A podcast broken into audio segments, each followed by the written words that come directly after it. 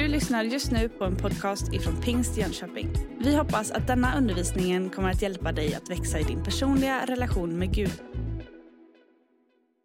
Ja, men nu är ju naturen sådär magiskt underbar. Man känner liksom att eh, vintern håller på att förlora övertaget och så bryter värmen in. Solljuset bryter fram. Och igår eftermiddag så satt vi liksom på vår altan, lutade mot eh, husväggen i liksom lä utav vinden och så bara känner man värmen i solstrålarna. Eh, och det blir liksom nästan poetiskt där, att liksom höra fåglarna sjunga och liksom känna den här, bara, åh vad skönt, här kommer värmen. Men eh, det blev som en predikan i sig den här veckan på något sätt när den stora uppskottade snöhögen som plogbilarna kört fram ganska snabbt har förlorat sitt grepp. Där gick det inte ens att få in snöskyffen för några dagar sedan. Eh, men nu är den helt borta utan min ansträngning. Att när, när solens värme träffar så driver den undan is och hårdhet. Och jag tänker att när vi firar gudstjänst så får vi påminna oss om att sätta blicken lite högre. Tänka på den Gud som står över omständigheter, den Gud som är mer än vi kan beskriva. Och säga bara Gud kom, ta över, visa vem du är. Och när vi har en period nu av bön i kyrkan så är det liksom för att se till att kalibrera hjärtat och tanken och sinnet. Att liksom någonstans förstå vem Gud är, att han får den rätta, största, bästa platsen. Eh, inte bara för att han är värd det, utan faktiskt att våra liv faktiskt blir annorlunda. Vår egen ansträngning går inte åt till fel saker, utan vi får kraft från Herren. Förra veckan så påminde vi oss om orden från Hosea som säger att så åt er i rättfärdighet, skörda efter kärlekens bud, bryt er ny mark. Det är tid att söka Herren. Och så upplever vi att den där gamla testamentliga profethälsningen eh, faktiskt också berör oss idag. Att någonstans mitt i pandemi, mitt i vår, mitt i alla grejer som är här och var och hur, så får vi bara säga att det är tid att söka Herren. Det är tid att liksom fokusera på vem han är, vad han vill och vad som är på hans hjärta. Förra veckan så läste vi också från andra krönikeboken som utmanar att om vi som Guds folk, om vi omvänder oss, om vi ber och söker hans ansikte, ja då ska han höra det från himlen och ge läkedom åt vårt land. Och att någonstans vår bön inte bara är personlig andakt och att vi får frid och att vi får uppleva Guds gemenskap, utan att vi kan få vara använda av Gud i vår bön och vårt sätt att leva vårt liv i lärjungaskap som gör att faktiskt landet får vara med om någonting fantastiskt. Och jag skulle vilja bara utmana dig att läsa Bibeln mycket. Sök Guds löften, låt han få presentera vad han vill och vad han tänker. Och när vi har några söndagar om bön så är det bara ändå fragment av den enorma rikedom som Bibeln målar fram. Vad, liksom, vilken skatt det är att närma sig Gud och vara tillsammans med honom. Den här söndagen så skulle jag vilja liksom fokusera på ett Eh, en bibelvers i andra krönikeboken kapitel 16. Så där du är hemma där du är, så leta fram din bibel och sitter du alldeles för tillbakalutad i soffan och liksom inte riktigt vet vart du har din bibel så ska jag ge dig en sportslig chans att på några sekunder springa fram till bokhyllan och eh, ta fram din, din bibel. Det är otroligt gott att få läsa från sin egen bibel, inte bara höra den citeras av andra, inte bara höra den läsas av andra, utan så länge dina ögon fortfarande kan läsa så är det gott Gott att liksom få fästa blicken på det, ta fram en penna, stryka under och liksom låt bibelordet få vara nära dig där du är. Andra krönikboken kapitel 16, vers 9. Herrens ögon sveper över hela jorden för att stärka dem som med sina hjärtan ger sig hän åt honom. Ska vi bara be en enkel bön till för att Gud ska välsigna sitt ord. Herre jag tackar dig för ditt löfte om att vara nära oss, att vara liksom redo att höra på våra liksom, ord och det vi har att säga. Men också att vi får höra från dig vad du har att säga. Och nu bara ber jag om din välsignelse för resten av den här gudstjänsten. Var med den här predikan. Jag ber dig Gud att ditt ord skulle få bli levande i våra hjärtan. Tack heligande för att du möjliggör Guds närvaro och också förståelse i det som är ditt ord Herre. Vi bara tackar dig för ditt löfte i Jesu namn. Amen. Vid ett tillfälle så undervisar Jesus i Nya Testamentet om bön. Och så börjar han liksom måla upp vad det här egentligen betyder. Och så säger han så här till sina lärjungar och de som lyssnar, att om ni här på jorden som föräldrar fattar att ge ert barn bröd, så liksom, ni ger dem inte en sten när de ber om bröd, ni ger dem inte en orm när de ber om en fisk. Hur mycket mer skall då inte er himmelske fader ge det som ni behöver? Och jag skulle önska att du förstår att liksom hur vi än försöker klä i ord alla Guds löften, alla Guds hemligheter, alla, allt det som Gud vill ge av sin välsignelse över oss, så kommer vi inte ens nära. Vi kan inte med vår mänskliga förmåga greppa fullheten, höjden, längden, bredden, djupen utav vem Gud är. Och hur mycket mer han då skulle vilja välsigna oss. Ibland så är det lätt att tänka bön som någon slags prestation och någonstans kommer bönesvaret som ett kvitto på någon slags, nu har du bett tillräckligt bra, nu har du liksom gjort tillräckligt gott. Nej, men du vet, Guds nåd trumfar vår prestation. Och vi behöver förstå att hans godhet, Guds godhet är så mycket mer. Han vill så mycket mer att det ska gå väl för dig än vad dina ord kan beskriva. Och så börjar hela den här bibeltexten att säga att Herrens ögon sveper över hela jorden. Här märker vi att här beror det ju lite grann på vad man har för gudsbild, om man tolkar det som positivt eller inte. Om det är liksom att Gud vakar över oss eller om han övervakar oss. Om du upplever att Gud ser dig och att han på något sätt är där över för att liksom leta fel och korrigera dig varje gång du gör någonting tokigt. Eller om han är en som vakar över, se till så att det går dig väl. Ja, beroende på gudsbilden så kan det här bibelordet läsas på lite olika sätt. Och jag skulle önska även här att alla de här stereotypa bilderna av den liksom Gud som på något sätt lägger sig i på ett negativt sätt och som på något sätt försöker liksom övervaka dig. Nej, det är inte det den här texten säger. Ju mer du läser det här bibelordet så förstår du att ja, men det är en Gud som har valt att komma underifrån.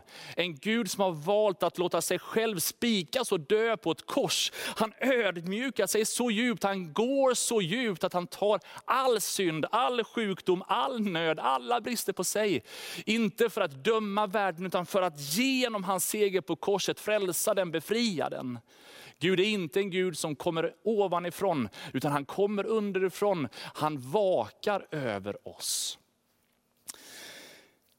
När man eh, läser den här texten så är det ju lätt att tänka liksom bara på de fysiska ögonen, att Guds ögon tittar. Eh, men faktum är att bildspråket är mycket mer dynamiskt än så. När Bibeln beskriver att Herrens ögon ser, så är det liksom också ett, att Herrens ansikte är vänd till. Att Gud har sin uppmärksamhet fokuserad och riktad till. Det är liksom mer utav hans närvaro, inte bara att han tittar. Ibland så eh, har jag barn i mitt hem som gärna vill ha min uppmärksamhet, men det är inte alltid som jag med mitt sinne är riktigt där. Och jag kan titta Titta på legobygget, men min son märker att jag inte riktigt ändå tittar. Han märker att ögonen är riktade men närvaron är inte där. Men det här bibelordet står för både att se och att vara närvarande. Att vara ännu mer intimt kopplad till att vara väldigt fokuserad och följsam med vad är det som sker här och vad är det riktigt det som händer. Och jag älskar evangeliet som beskriver en Gud som är så uppmärksam. Att han inte bara har blicken fäst åt ett håll och vi har tur ifall vi kommer in i bilden. Det här klassiska filmklippet, du simmar ur bild Kai, och du som inte har sett det, du fattar inte. Men eh, det finns liksom så här, eh, om jag är i bilden, ja, men då är, eh, kommer jag i Guds synfält, då ser han mig. Nej, den här texten säger att Guds ögon sveper över hela jorden. Gud är liksom inte flack, tråkig i blicken men ändå uppmärksam på alla tycker det är helt fantastiskt att Guds ögon är så otroligt närvarande och fokuserad. Jag älskar den engelska versionen som översätter det här i the message, att God is always on alert, constantly on the lookout. Att han är hela tiden redo, observant, följer, alert, redo för vad händer. Vad händer nu i Mattias liv? Vad händer nu i Hannas liv? Vad händer nu i Mustafas liv? Vad händer nu i Saidas liv?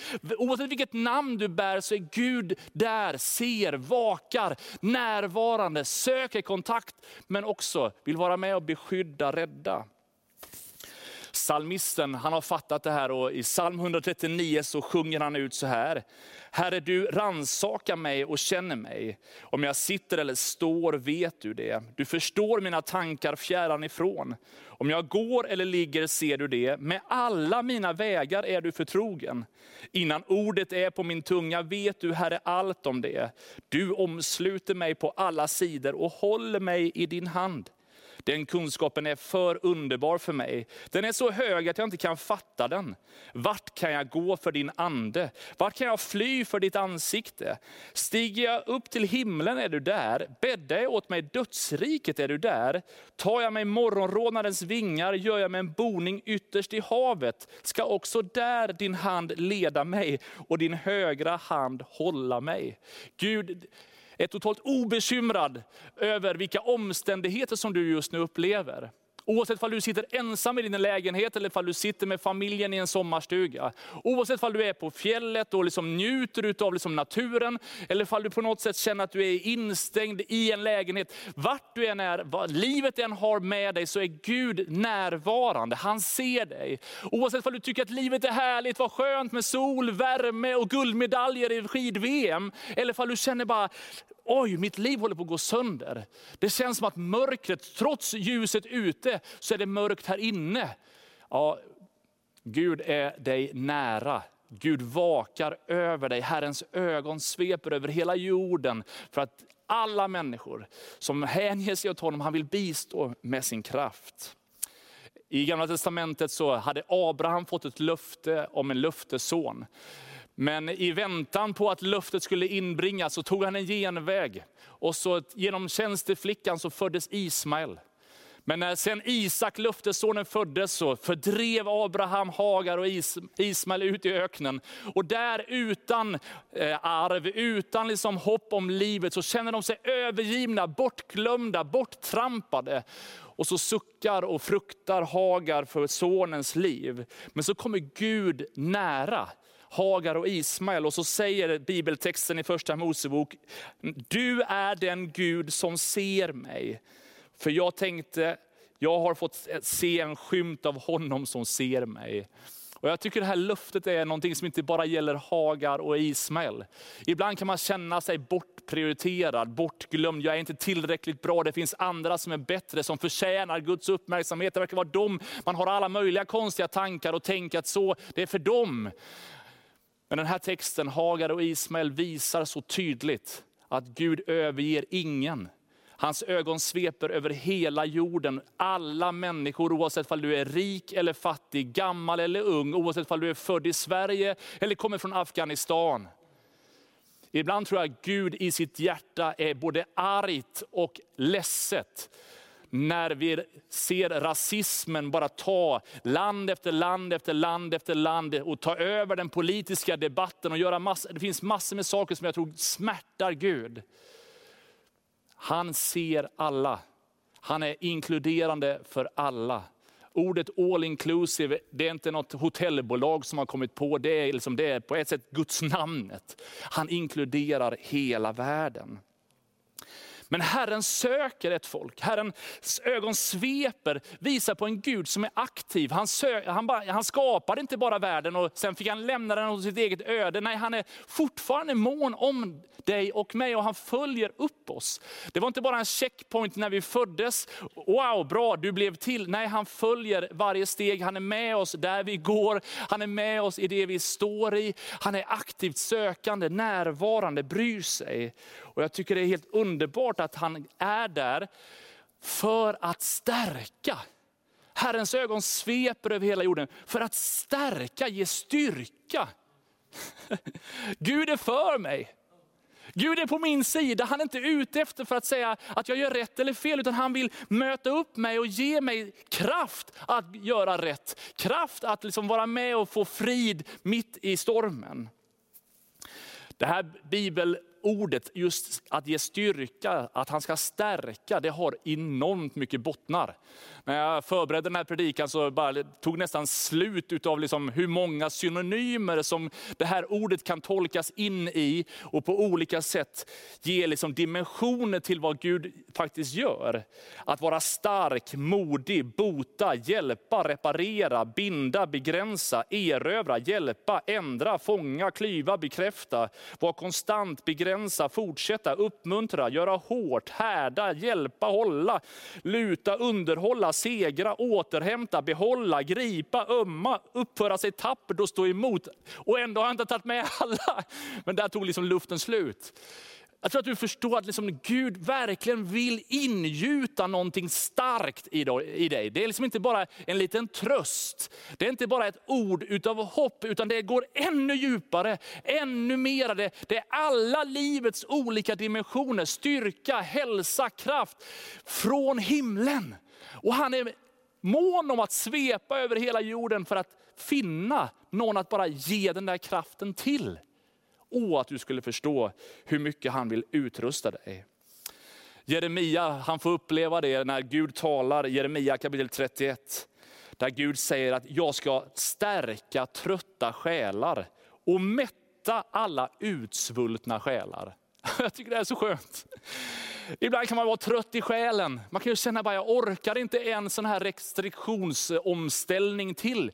Jag orkar inte en vända till med det här. Eller du kanske just nu går igenom svåra sjukdomsperioder med olika läkarbesök, nya provtagningar, nya besked. Och du bara känner, jag är så trött i själen, jag känner sån bedrövad situation över att inte kunna veta fast mark under fötterna. Ja men vad gott, Guds löfte är att stärka just dig och mig. Trötta själar ska få kraft.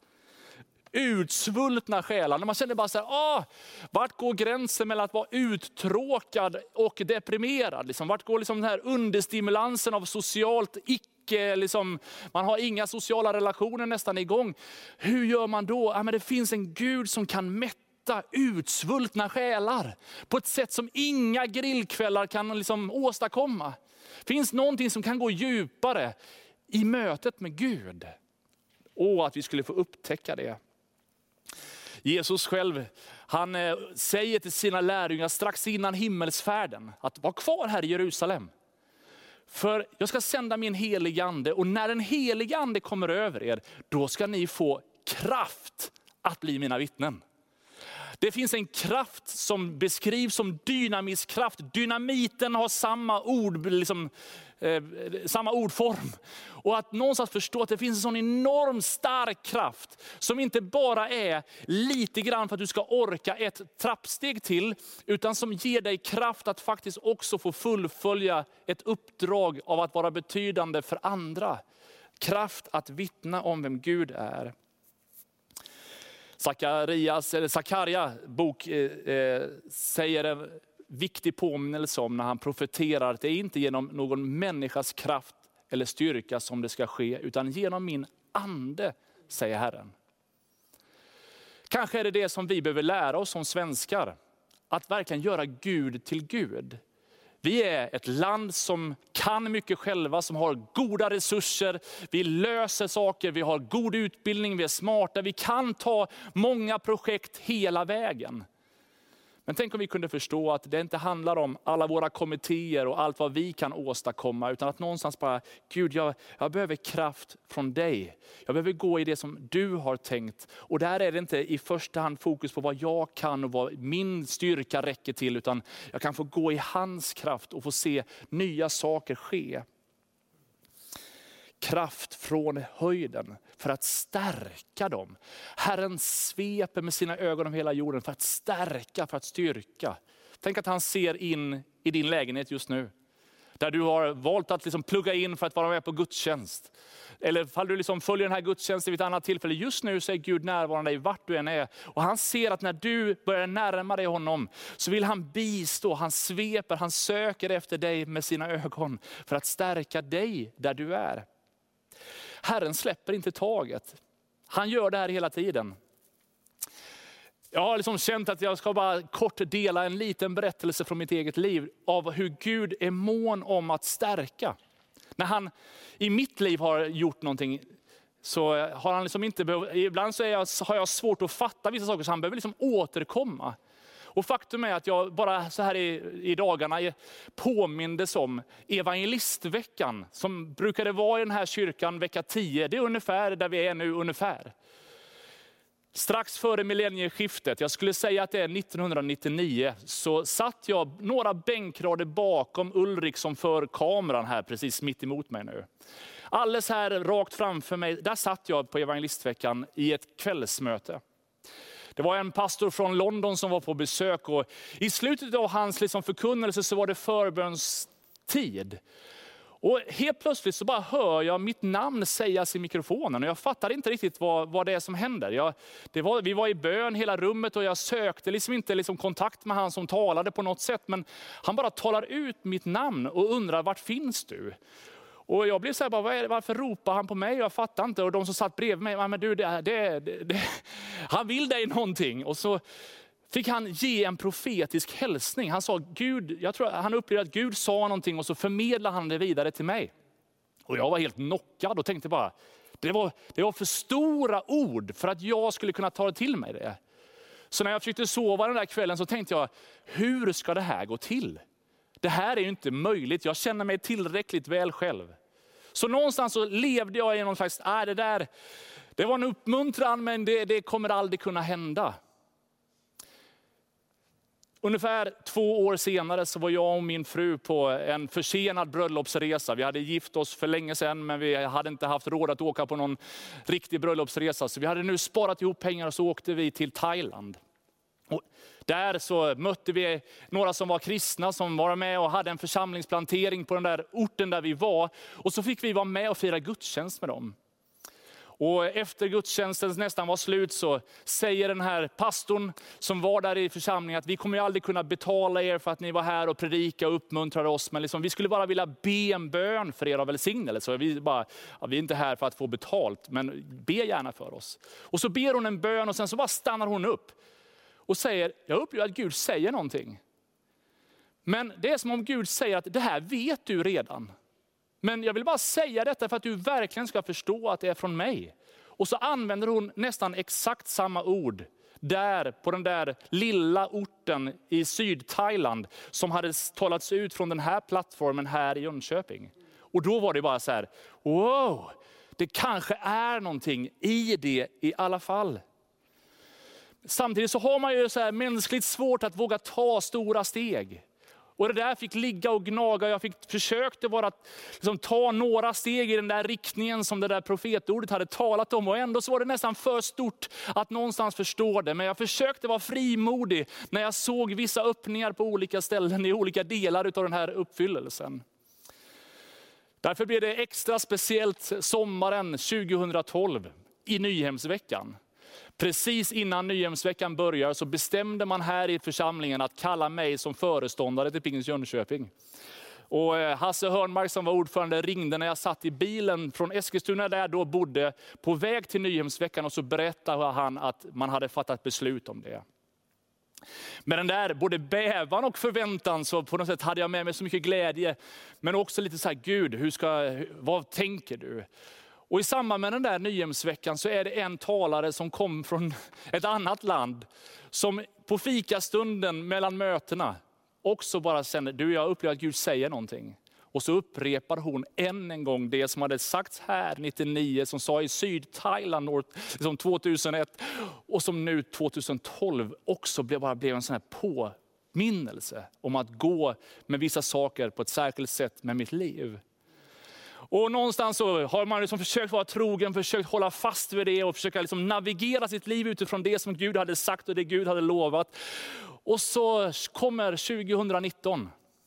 Ett år i mitt liv som inte var alldeles enkelt, utan var fyllt av både kroppslig svaghet, mycket sjukdom och nöd i mig och i vår familj. Och många svåra processer, svåra saker att hantera. Och I slutet på 2019 så var jag på en missionsresa i Etiopien, som också hade sina utmaningar. Men i slutet av en, eh, några dagar av ledarskapsträning så är det likadant där en förbönstund. Där en pastor från Etiopien som inte kan ett ord engelska får använda en annan för att liksom tolka igenom, för att jag ska förstå.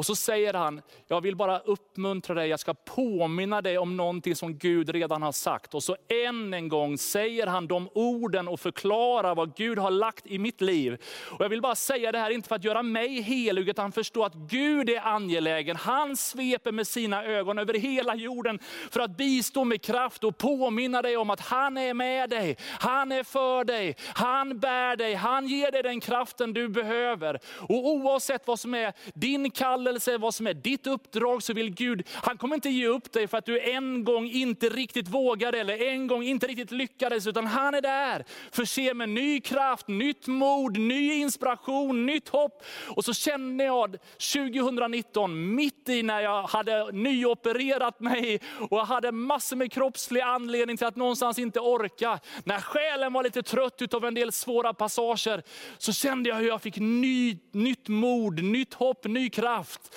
Under hela det här konstiga coronaåret som sen följde, så har jag påmint mig om de här profetorden. Och jag har känt många dagar, när kroppen har inte riktigt svarat, så har anden fått ge nytt liv, ny kraft. Jag har känt att mitt i svagheten så fullkomnas kraften, för den kommer inte från mig, utan den kommer från honom. Åh, om du skulle kunna förstå hur mycket Gud är för dig. För Herrens ögon sveper över hela jorden för att stärka dem som med sina hjärtan ger sig hän åt honom. Jag hörde, och det var någon som aldrig hade hört sin, eller aldrig sett sin farfar gråta. Aldrig hade sett sin pappa gråta. Aldrig sett sina farbröder gråta. En väldigt sådär liksom cool familj. Ganska, inte känslolös, men att inte så uttrycksfull i sina känslor. Till den dagen då HV tog SM-guld. Då gråter farfar, då gråter pappan, då gråter farbröderna och det är bara sån här kramkalas i vardagsrummet. Det var liksom före corona man fick kramas. Eh, och nu får vi nog kanske be lite extra för HV just, men man kan ju gråta av olika anledningar vi tar inte den längre. Men att ge sig hän. Att någonstans tillåta hjärtat att vara med, är inte i den här texten bara någon slags känslorus som jag i stunden tar. Utan ge sig hän är också faktiskt att låta hjärtat få bestämma, avgöra, överlåta och navigera både med känslor och med vilja och handlingar.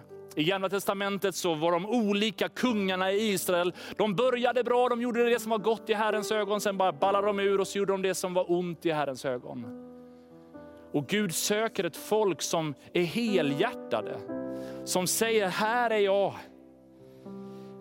Bibeln säger att där din skatt är, där kommer också ert hjärta att vara. Och Gud vill att vi ska ha vår skatt i himlen, skatten i honom. Och om vi på något sätt säger att Gud, du är nummer ett i våra liv, då kommer våra hjärtan positioneras mot det. För faktum är att av allt som ska bevaras så ska du bevara ditt hjärta, för därifrån utgår livet, är ett annat gudslöfte. Vad är din skatt? Vad är det viktigaste? Visa mig din plånbok och hur du betalar dina räkningar.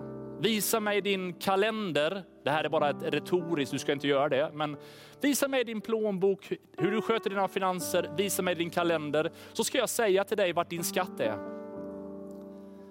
Då kommer, det är liksom, vi ger min tid till det, jag investerar i. Det är det som jag upplever är viktigt. Det är det jag på något sätt kommer att sätta högt. Det är där som är min skatt.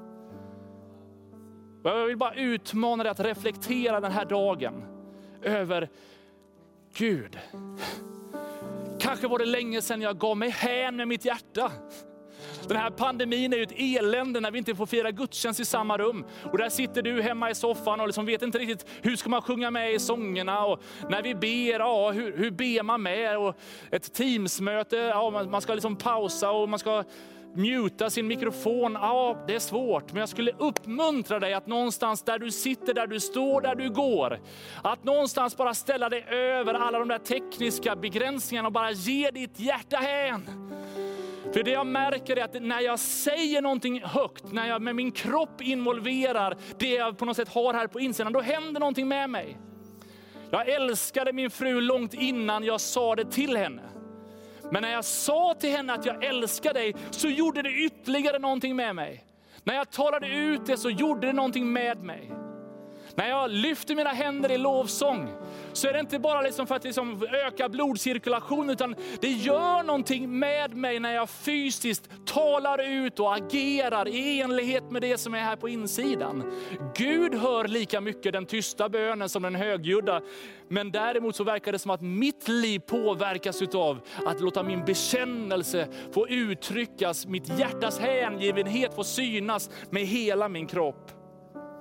Herrens ögon sveper över hela jorden för att stärka dem som med sina hjärtan ger sig hän åt honom. Åh vad jag skulle önska att du och jag kunde få ge oss hän till honom. För att i det ögonblicket när vi ger oss hän få uppleva att han kommer med sin kraft över oss. Låt mig stryka under till avslutning. Att ge sig hän, det är så lätt att börja tänka prestation. Börjar tänka allt jag ska göra. Nu måste jag höja volymen till den här decibeltalet för att han ska höra. Eller nu behöver jag lyfta händerna i den här positionen. För han... Nej, ingenting av det. Ge sig hän i det rätta bemärkelse, det är att någonstans faktiskt bara kasta sig i hans armar. Att ge sig hän är att någonstans förlora greppet om sig själv i den meningen och bara säga Gud nu får du ta över. Jag bara överlämnar mitt liv i dina händer. Som när ett barn kastar sig i sina föräldrars armar. Bara ta emot mig. Det är det som att någonstans där helhjärtat bara klamra sig fast vid Gud och säga Jesus, jag vill att du ska vara min Herre, frälsare, mästare. Du vill att du skulle få vara den största skatten i mitt liv. Kanske är det så att du den här söndagen, kanske för första gången ber en bön av överlåtelse till Gud. Alldeles strax ska vi be en bön tillsammans. Vill du ha hjälp i den bönen och ditt nästa steg så får du gärna ta kontakt med chattvärlden om du följer det här live just nu. Eller höra av dig till oss via hemsidan. Om du följer det här senare så vill vi gärna uppmuntra dig och vägleda dig de första stegen i tro. Men jag tror också att den här söndagen är en helig stund för alla oss som vill vara Jesu efterföljare. Att i en tid av pandemi, social distansering och mutade teamsmöten så behöver vi Ge oss hän till honom. När du i eftermiddag njuter av solen, ta en stund av lovprisning. När du går ensam i skogen, höj din röst, höj dina armar, tacka honom för att han är god. Och låt hans kraft få komma över dig. Låt oss få vara ett folk som söker hans blick lika intensivt som han söker våran. Herre, nu bara ber dig för varje man, varje kvinna som den här söndagen, kanske för första gången, bestämmer sig för att våga kasta sig i dina armar. Säga Jesus fräls mig, rädda mig, var min Herre och Mästare. Ta synd, skuld, skam, brustenhet ifrån mig. Hela mig, läk mig, låt mig få lära känna dig. Herre, jag ber också för alla män och kvinnor som den här dagen har inspirerats av vittnesbörden från både Maj och Viktor och liksom på olika sätt i hela den här gudstjänsten påminns om att bevara hjärtats hängivenhet. Och jag bara ber dig Gud, att du skulle låta din eld av kraft, av styrka, av liv strömma över oss. Man som kvinna, gammal som ung. Dina ögon sveper över hela jorden. Du ser oss vart vi än är, hur vi än är. Och vi bara tackar dig för ditt löfte om att din kraft, din frid ska få strömma över oss. Herren vänder sitt ansikte till oss och du ger oss av din förblivande frid. I Jesu namn. Amen. Du har just lyssnat på en podcast ifrån Pingst Jönköping. För att få reda på mer om vilka vi är och vad som händer i vår kyrka så kan du gå in på pingstjonkoping.se eller följa oss på sociala medier via pingstjkpg.